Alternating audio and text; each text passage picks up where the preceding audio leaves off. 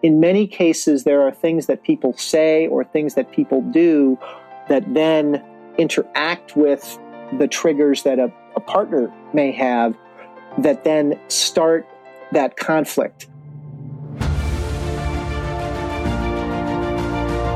Hello and welcome to the Daily Helping with Dr. Richard Schuster. Food for the brain, knowledge from the experts, tools to win at life. I'm your host, Dr. Richard. Whoever you are, wherever you're from, and whatever you do, this is the show that is going to help you become the best version of yourself. Each episode, you will hear from some of the most amazing, talented, and successful people on the planet who followed their passions and strive to help others. Join our movement to get 1 million people each day to commit acts of kindness for others. Together, we're going to make the world a better place. Are you ready? Because it's time for your Daily Helping. Thanks for tuning in to today's episode of the Daily Helping Podcast. I'm your host, Dr. Richard, and I am really excited about today's guest, who is going to bring a lot to the table on relationships. Thomas G. Fiffer is senior editor, ethics, and formerly executive editor at The Good Men Project. He holds a BA in English with honors from Yale University and an MA in English from the University of Illinois at Chicago. This is where he taught composition and English literature. His authored articles for The Good Men Project have topped 5 million page views and 15 million views, including pieces he's edited. He is a frequent contributor to Weston Magazine as well. His popular blog, Tom Aplomb, offers readers more than 1,000 short, inspirational essays written over 6 years on his daily morning commute from Westport to Manhattan, while he worked as an executive at a business information publishing company. Tom is also a professional book editor and ghostwriter, and he teaches creative writing at the Westport Writers Workshop, where he serves on the board. He is the author of 2 books, Why It Can't Work: Detaching from Dysfunctional Relationships to Make Room for True Love, and What Is Love? A Guide for the Perplexed to Matters of the Heart. And he is working on his first novel as well as projects for television and film. Tom, welcome to the show. Thank you. I'm really excited that you're here.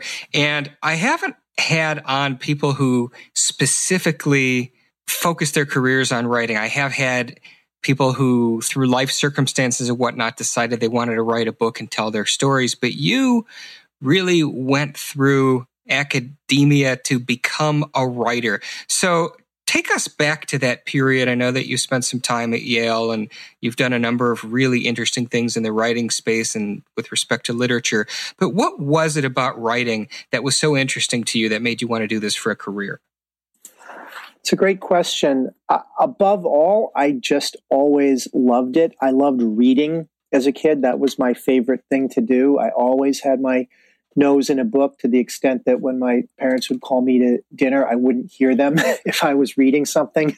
And so I think that part of the motivation was that I wanted ultimately to create things like the books that I loved to read, whether that was literature or biography or whatever it was that I was reading. And I was a voracious reader. I read everything I could get my hands on. So I loved writing papers in high school. I took as many English courses in college as I could. I got a master's in creative writing in graduate school. It helped that I had a family member. My oldest brother, Steve, is a writer, and he was a mentor in that regard and always encouraged me to pursue my creative dreams, even though, as you'll learn from my career, I put them on hold for quite some time. And my middle brother, Jim, who's an attorney, also encouraged me at that time not to go into the practice of law. Now, he's been very successful, and he would probably advise differently at this point, but he was still an associate at his firm at the time, and I think that he felt, given my talents and my creative bent, that I would be better served not going that route and going more into a fully creative profession.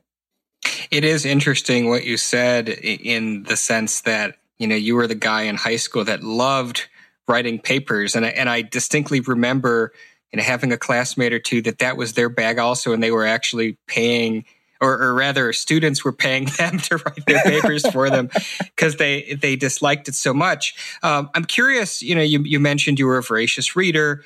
Are there any authors or books in particular that you found particularly inspirational or really were central to, you know, what you're doing now as in your career as a writer?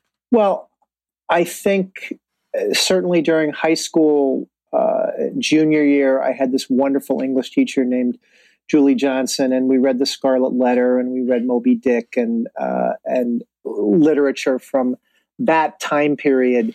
And I think, I don't remember whether we read Tale of Two Cities before that or after, but I did love the novel with huge important themes and grand scope and flawed characters and all of that. And then in college, I took a modern American literature course and read Lolita and was just blown away by Nabokov's use of language.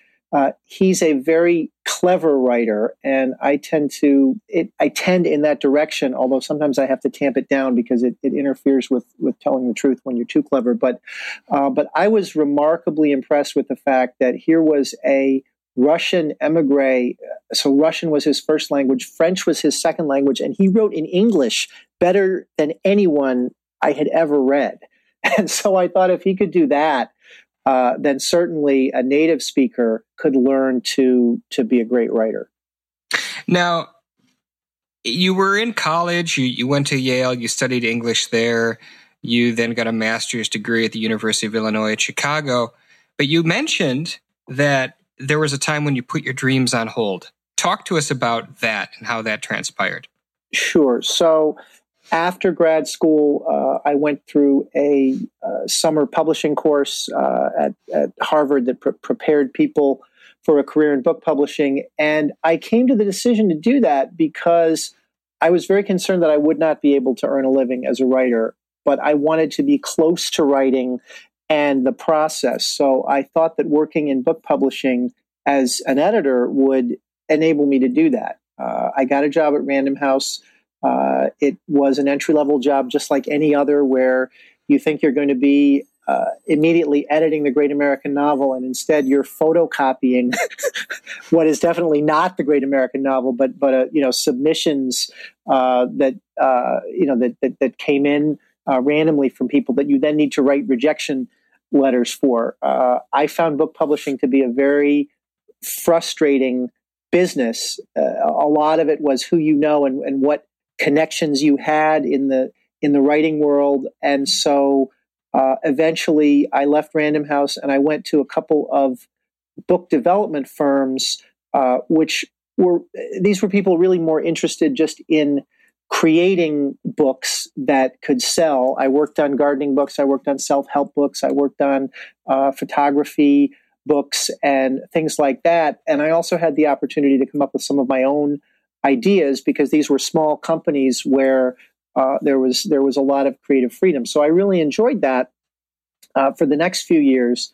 And then I was recruited to work in a completely different type of publishing company, a database publishing company, Business Information, a company that published and still publishes today directories of contact information for leaders across all areas of American activity, government, business, law, finance, media. And I was recruited to work there by a law school classmate of my father's. And I thought, well, this will be my introduction to the business world. And I will learn what the business world is like. And maybe I'll do this for a few years. And who knows, I could make some money and then maybe go back to writing. But I ended up working there for 20 years, doing just about everything you could do in a company, from management to sales to product development. I got to play lawyer in the company, do the trademark work and things like that. And my dad had been a lawyer, so that was kind of in my blood. And I had a lot of fun doing it. But after 20 years, that company, like a lot of companies in that space was not doing as well as it had done before. And I was one of the higher paid employees. So they showed me the door at the 20-year mark and said, we're done now. And I started looking for other positions and then figured, I've always loved writing. I've always wanted to pursue a more creative career. And now is the time to see if I can make that work.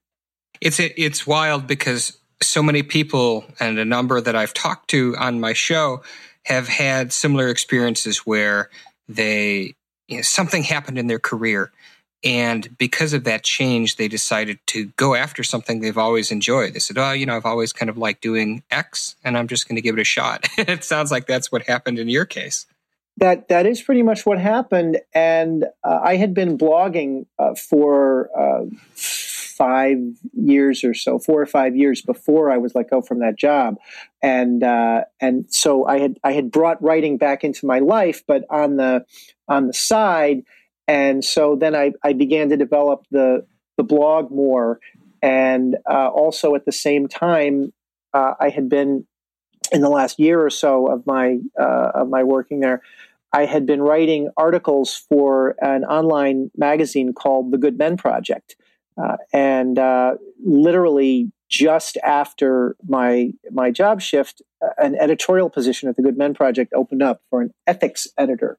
So I raised my hand, signed up, and said, "I'll be that." I think I know a thing or two about ethics and values, and so that turned into eventually an executive editor position at the Good Men Project for about a year after that, and I continue now as senior editor ethics. So I'm back more in a content role and not in a management role there. So many people are very familiar with the Good Men Project, but for those of our listeners who haven't heard of it, tell us a bit about that. So the Good Men Project actually started as a book by a guy named Tom Matlack, who had an interesting career. He sort of went to a high point in finance, and then a low point when he woke up on the street somewhere, hungover, and realized that he needed to change his life. And he ended up interviewing, I think I have the story right, interviewing a bunch of men who had fallen on hard times and talking to them about their stories and who they are and what their sense of identity was and what they saw in the mirror when they looked at themselves in the morning.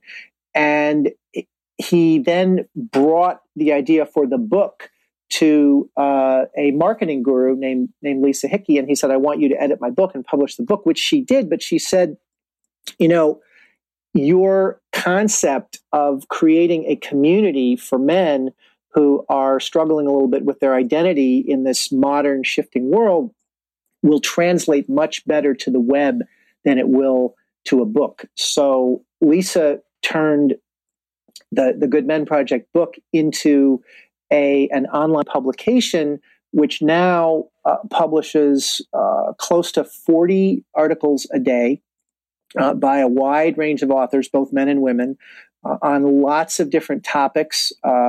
Those include marriage, divorce, all aspects of relationships, health, ethics and values, sports, social activities, parenting, all sorts of different things, all kind of trying to address all of the concerns and needs of the modern man who is finding his way in a society and culture that is radically different from what it was not only 50 or 60 years ago, but even 20 years ago as we see societal shifts. And the really great thing about the Good Men Project is that it is a community, and it's a collective of writers, and there are probably 600 or 700 writers, who are contributing to the site at any different time. And so you get this amazing variety of perspectives and writing styles and just a wonderful kind of sea of content to dive into at any given time. Fantastic. And I know that you mentioned one of the things that the Good Men Project focuses on is relationships. which has become an area of expertise for you. It has, and more through life experience than through studying it. But I guess how do you study relationships other than living them? So I was married to my first wife for 15 years. I didn't realize until very close to the end that I was in, a textbook classic dysfunctional marriage, dysfunctional relationship.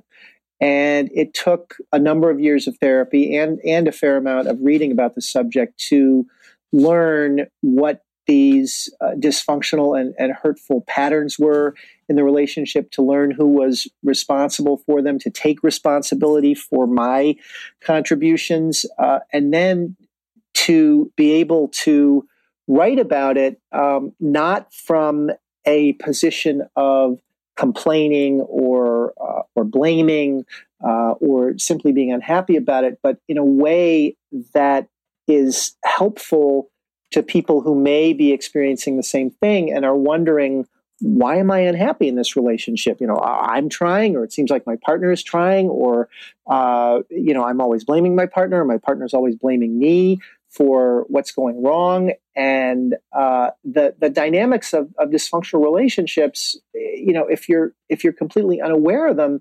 can be pretty complex.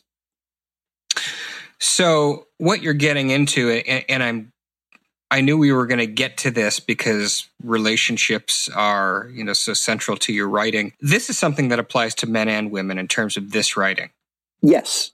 So my writing is not directed specifically at men. The articles that I've written and the books that I've put together are geared for both men and women. And in fact, in the comments on many of the articles that I published on the Good Men Project, many of those comments were from women who had experienced this sort of thing. I think, though, that it is a little bit harder for a man both to recognize and acknowledge that he is in a dysfunctional relationship, and particularly an abusive relationship, if the abuse, let's say emotional abuse, is coming from a woman, because that's not supposed to happen to guys. I mean, we've got tons of movies and TV shows, and there's all sorts of stuff now out in our culture about women who have gotten the short end of the stick in relationships, and that happens a lot. There's no question about it, and we need that literature out there, and we need those resources for women who are suffering. But there is less for men, and I think that men can be very reluctant to admit that they're in a relationship where they're really suffering. Or perhaps they don't even, as you alluded to, they might not even know that they're fully in a dysfunctional relationship. So let's take it back to there.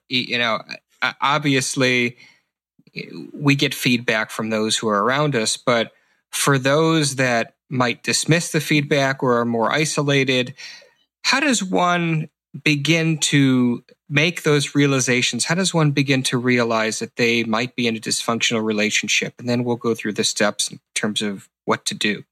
I remember one of the blog posts that I wrote, sort of a breakthrough blog post for me, not in that it got tons of page views or anything, but that it really helped to clarify my thinking. And I believe it was called Situational Dysfunction. And it started out with the idea that you're in your relationship and you just know that something is not right. You have this little nagging feeling that you can't get rid of, that something isn't right here. This relationship is not working the way that it's supposed to, or that I think it should. I'm not happy. But it doesn't have to be a huge thing. It doesn't have to be explosive. It's more that nagging sense that something is just off, and you can't seem to shake it.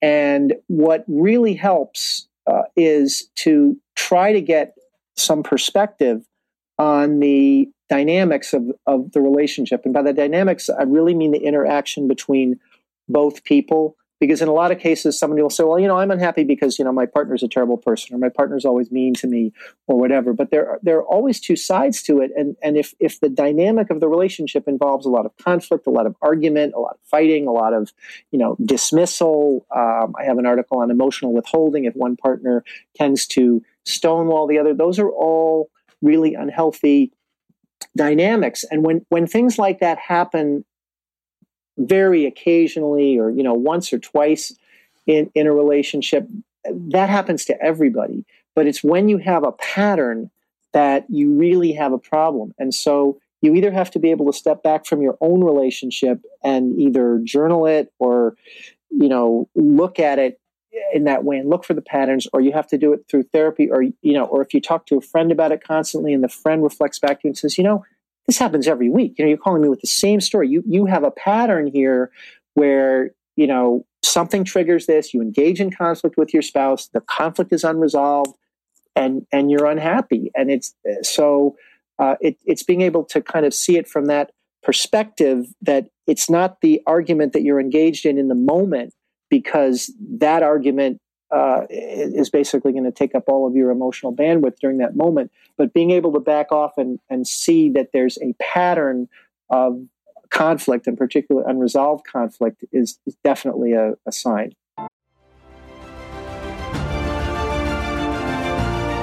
Hey guys, Dr. Richard here. For the past 7 years, I've been privileged to bring you incredible guests who are changing the world and can help you become the best version of yourself. I'm really excited to share with you a new quiz that I created based on my clinical training that will curate for you a custom list of my top episodes and actionable strategies to help you wherever you are on your journey. All you need to do is go to drrichardschuster.com to take it, and it's 100% free. You'll be taking the next step on the journey to unlocking the power of you, and I can't wait to see where you'll go.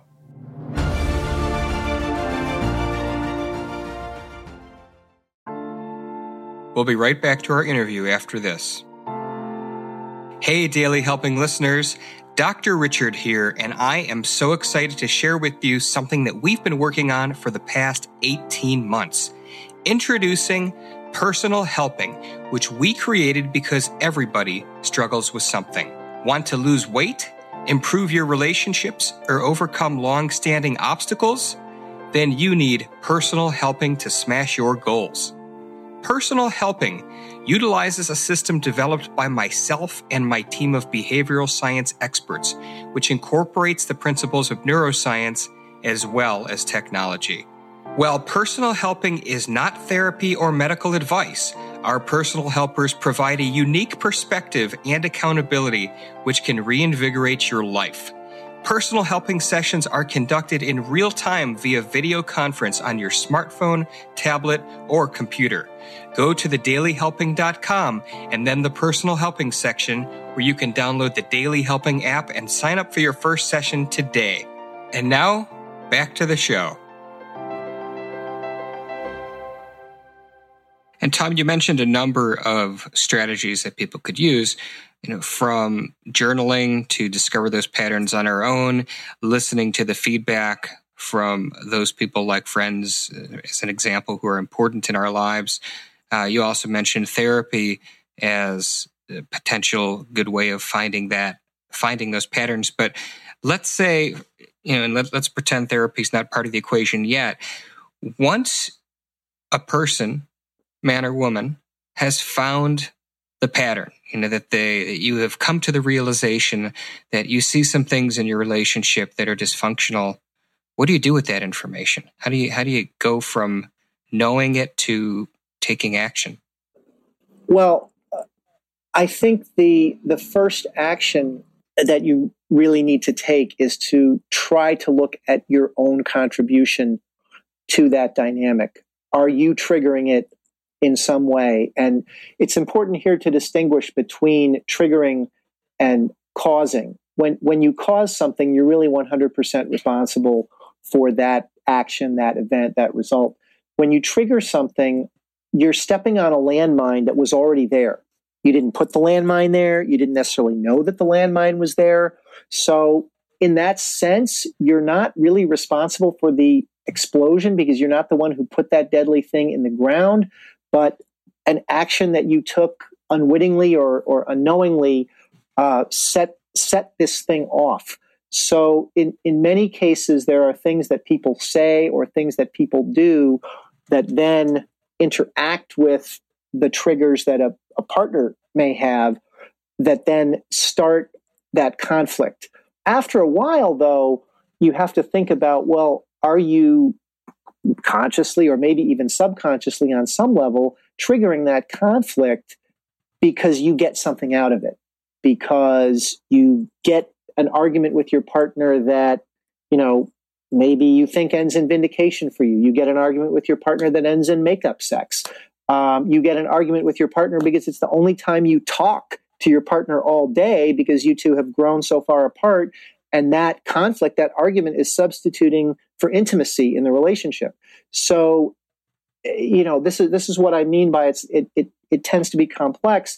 You might be saying, well, you know, every time I mention this, you know, my partner's always mad at me about this thing, or, you know, she always gets upset and starts to yell. But on some level, you may be triggering that yelling in that fight because there is some payoff in it for you. And that's where you as a participant in that are really as dysfunctional as your partner is in engaging in the dynamic. So to break it, you have to stop doing that. You have to see what these triggers and flashpoints are and try to stop doing it. The other thing that is very important is often when people get into conflicts, they do what is called flooding.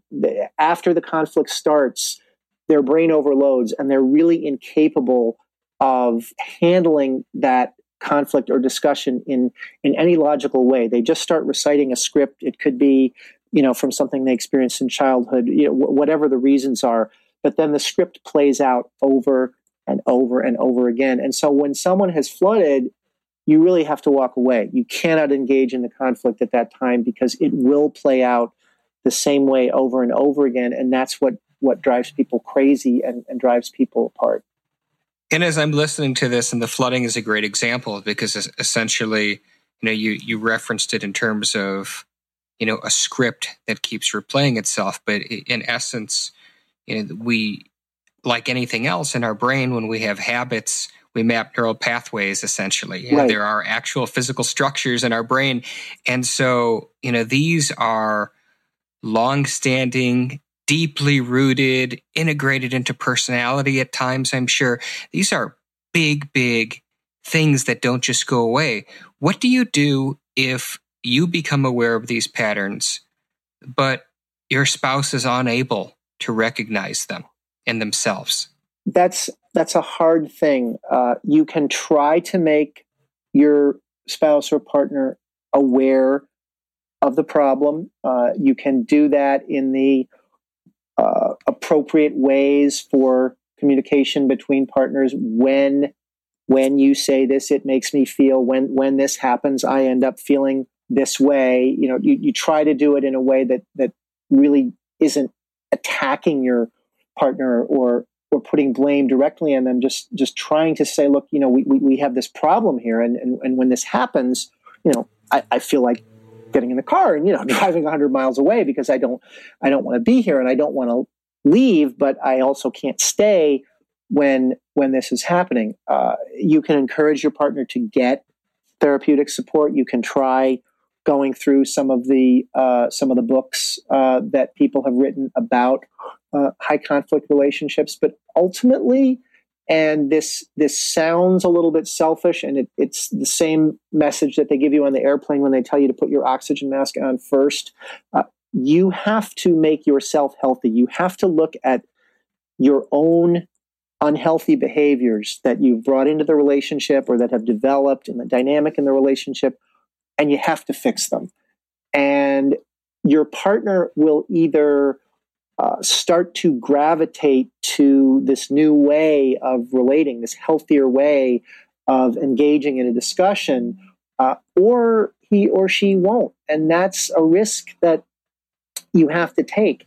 If your partner's capable of evolving and growing and overcoming breaking through these dysfunctional patterns, then that's great. Your relationship is going to be much, much better and much happier than it was before. If your partner, for whatever reason, can't overcome that and continues to engage in the patterns, even when you're trying to break them, then you have to make a decision as to whether you want to stay and engage in that or whether you want to leave. It's interesting. I know that there has been some good research that talks about couples therapy and that, you know, the outcomes are actually worse when one of the partners goes to therapy, but the other refuses to, versus not going at all. That is to say, you know, that your marriage is likelier to survive if nobody goes to therapy than if just one person. But what you're saying is that, you know, there might be a point that it just can't be fixed, and that you need to be aware of that. Yeah, I think that's true. One of the things that I wrote in one of my blog posts is getting out is not giving up when staying is giving up on yourself. So, because a lot of people are also trained, well, you know, I'm not a quitter. I don't walk away from anything. I'm in this forever. And the marriage vows themselves, till death do us part, and, you know, in sickness and in health, and we have to work through all these things. And that is all well and good. And people should absolutely try to work through their problems and not just throw away a relationship that has a long history and children and shared experiences and all of that. But that being said, if you're miserably unhappy, and if you're doing the work to try to bring happiness back into the relationship and to bring sense back into the relationship, and your partner isn't either willing to do that work or capable of doing that work, then I think, at least in my value set, I feel that you are free to walk away from that kind of dysfunction, to walk away from that kind of unhappiness. Because really, at that point, if you recognize it and you're aware of it and you know that there's this unhealthy dynamic in this relationship and your partner can't change it, if you stay in it, you're doing it to yourself. And, you know, I qualify that because I would never blame, you know, people who are in a relationship and suffering emotional and physical abuse. I would never blame the victim in that sense. But I'm saying that when one reaches a certain level of awareness of these dysfunctional patterns, if you are actively deciding to stay in that, you know, when you have the opportunity, the means, the wherewithal, et cetera, to leave, then you are, in a sense, saying, this is what I'm bringing into my own life. That makes a lot of sense. And there actually is, you know, just to talk a little bit more research here that's relevant. I'm aware that there's data that suggests that if a couple stay together in a dysfunctional relationship, it's actually much worse for their children emotionally than if the couple were to get divorced and be happier overall individually and then kind of co-parent effectively. So it's what you're saying makes a lot of sense. I agree with that. I think that children grow up with the parents' relationship as the model, with the patterns of communicating and interacting as the model. I mean, how many of us who are parents now find ourselves saying and doing things with our kids that we thought we would never say or do because our parents were doing them when we said, I'm never going to do that, you know, and then we find ourselves doing exactly the same thing. So those patterns kind of get hardwired in our brain, and if conflict is what we knew as a child, constant argument, and we never saw healthy conflict resolution, then how are we going to learn that? It's very difficult, and so I think it does do children a disservice, in my opinion, for couples to stay in relationships that are truly unhealthy that way. Well, that's really good information, Tom, and I know you've got a couple of books that you've written. Tell us a bit about those, if you wouldn't mind. Sure. So I have written two books, and they're both compilations of articles that I wrote over a couple of years for The Good Men Project. I did not realize when I started writing intensely for the Good Men Project that I was going to write a series of related articles about dysfunctional relationships, but that's what I ended up doing. And they did just sort of flow out of me the way that a lot of writers will say, oh, well, you know, this just came to me, or I felt that I was taking dictation when I was writing this stuff down. So as I looked back at those articles, I realized that they were linked and they did work together to help readers develop an understanding of dysfunctional relationships and how to navigate them and what to do about them. So the first book is called Why It Can't Work: Detaching From Dysfunctional Relationships to Make Room for True Love. And I actually think the two most important words in the title of that book, or actually in the subtitle, are make room.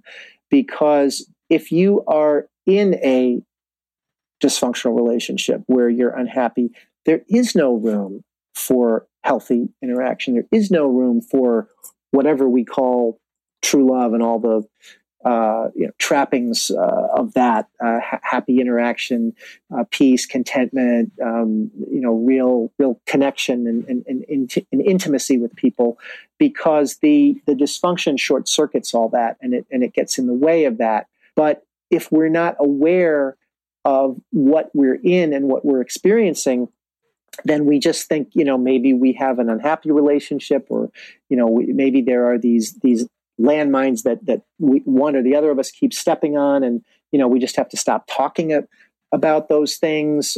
And eventually, if you do that in a relationship, if you have too many landmines or too many holes, I'm going to switch metaphors here, but I use the metaphor of a blanket or a fabric. If there are too many holes in it just falls apart. It won't hold together.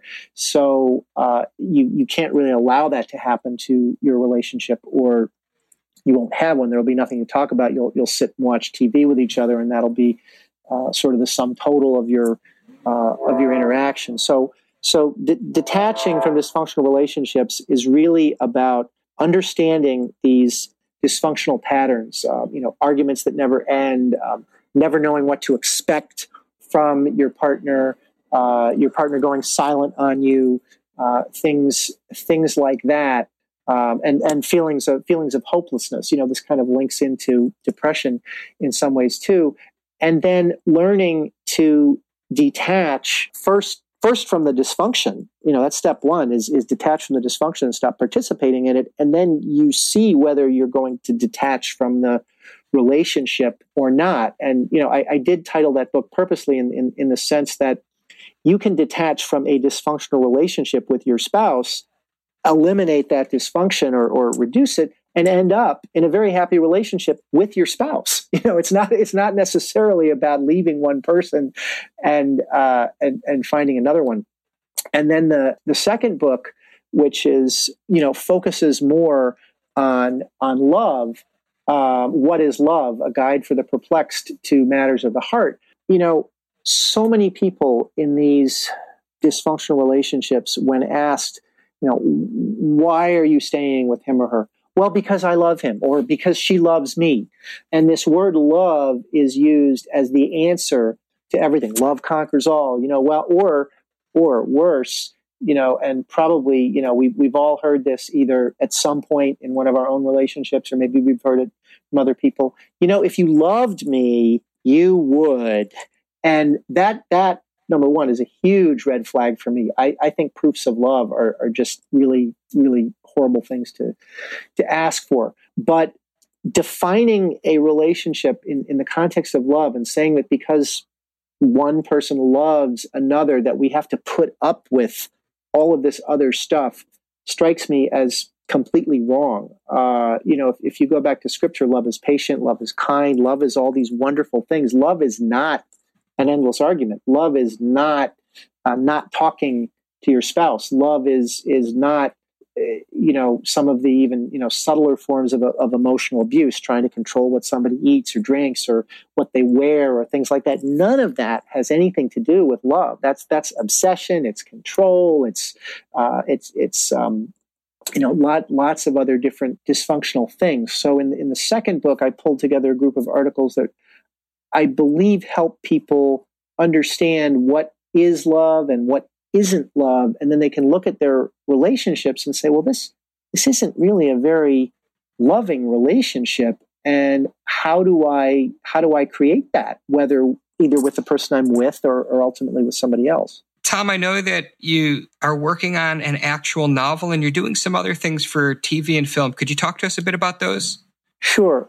I'm working on a novel that is about love and relationships, love lost and found again. As you can imagine, the main character does get stuck in a dysfunctional marriage for a good chunk of his life, and he and his first love from before all that are struggling to reconnect with one another and trying to see if they can, first of all, find each other, but then ultimately, they're both seeking healthier partnerships than the ones they were in before.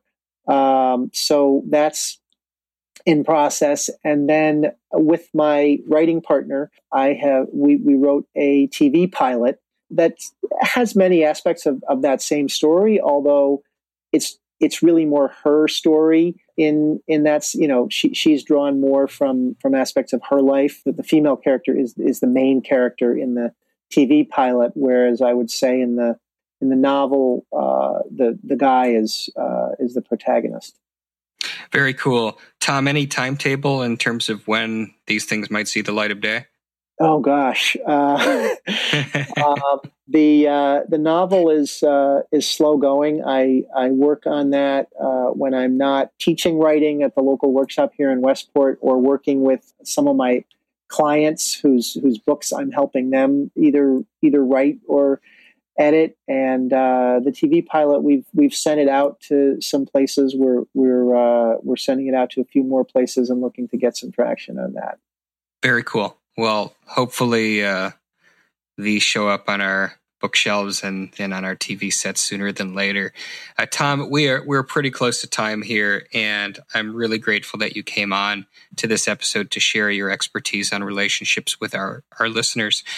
Before we wrap up, as you know, I always ask my guests, what is their biggest helping? So what is the single most important piece of information you'd like somebody to walk away with after listening to you today? I would say, Dr. Richard, that it's what I have up on the wall in my kitchen where I look every day. It's something that I wrote to myself when I got out of my dysfunctional marriage. And it's three words: make conscious choices. There are so many choices that we end up making in life that are really not conscious choices where we're fully aware of what's happening. And people will say, oh, I ended up in this, or, I've been in this for a long time. It's when we really start to look at our life and say, well, I can change that if I want to. I can, knowing what I know now, make a conscious choice to do things differently, sort of from this day forward. I think of two things actually in relation to that. One is the famous line from Casablanca where Bogart is asked, why he came to Casablanca. And he says, well, I came for the waters. And the guy says to him, but Casablanca is a desert. And he says, well, I was misinformed. Right. So in many cases, we really don't have enough information or didn't have enough information to make decisions. And relating to that was, after a while, as I was kind of getting ready to get out of that marriage, I asked my therapist, I said, well, how did I end up in this? And how did I make a choice that was so bad, for lack of a better word, not saying that, my ex is a bad person, but just, a bad choice for me to enter into a relationship that had so much conflict. And he said to me, Tom, you made the best decision you could with the information you had at the time. So that wonderful statement is a way of erasing the guilt that we may feel for having spent 5 or 10 or 15 or 20 years in a relationship that really caused us a lot of pain, but also, in many cases has a lot of joy and positives to it as well. But the flip side of that statement is, okay, now that you know, you have the opportunity to make a conscious choice and decide, do you want to stay in something for another 20 years that you're going to be unhappy in, or do you want to make a change either by changing the dynamic of your relationship and making it better, or by changing the person you're in a relationship with? Great stuff. Tom, where can people find you? They can find me on my website, Thomas G. Fiffer, that's Fiffer.com.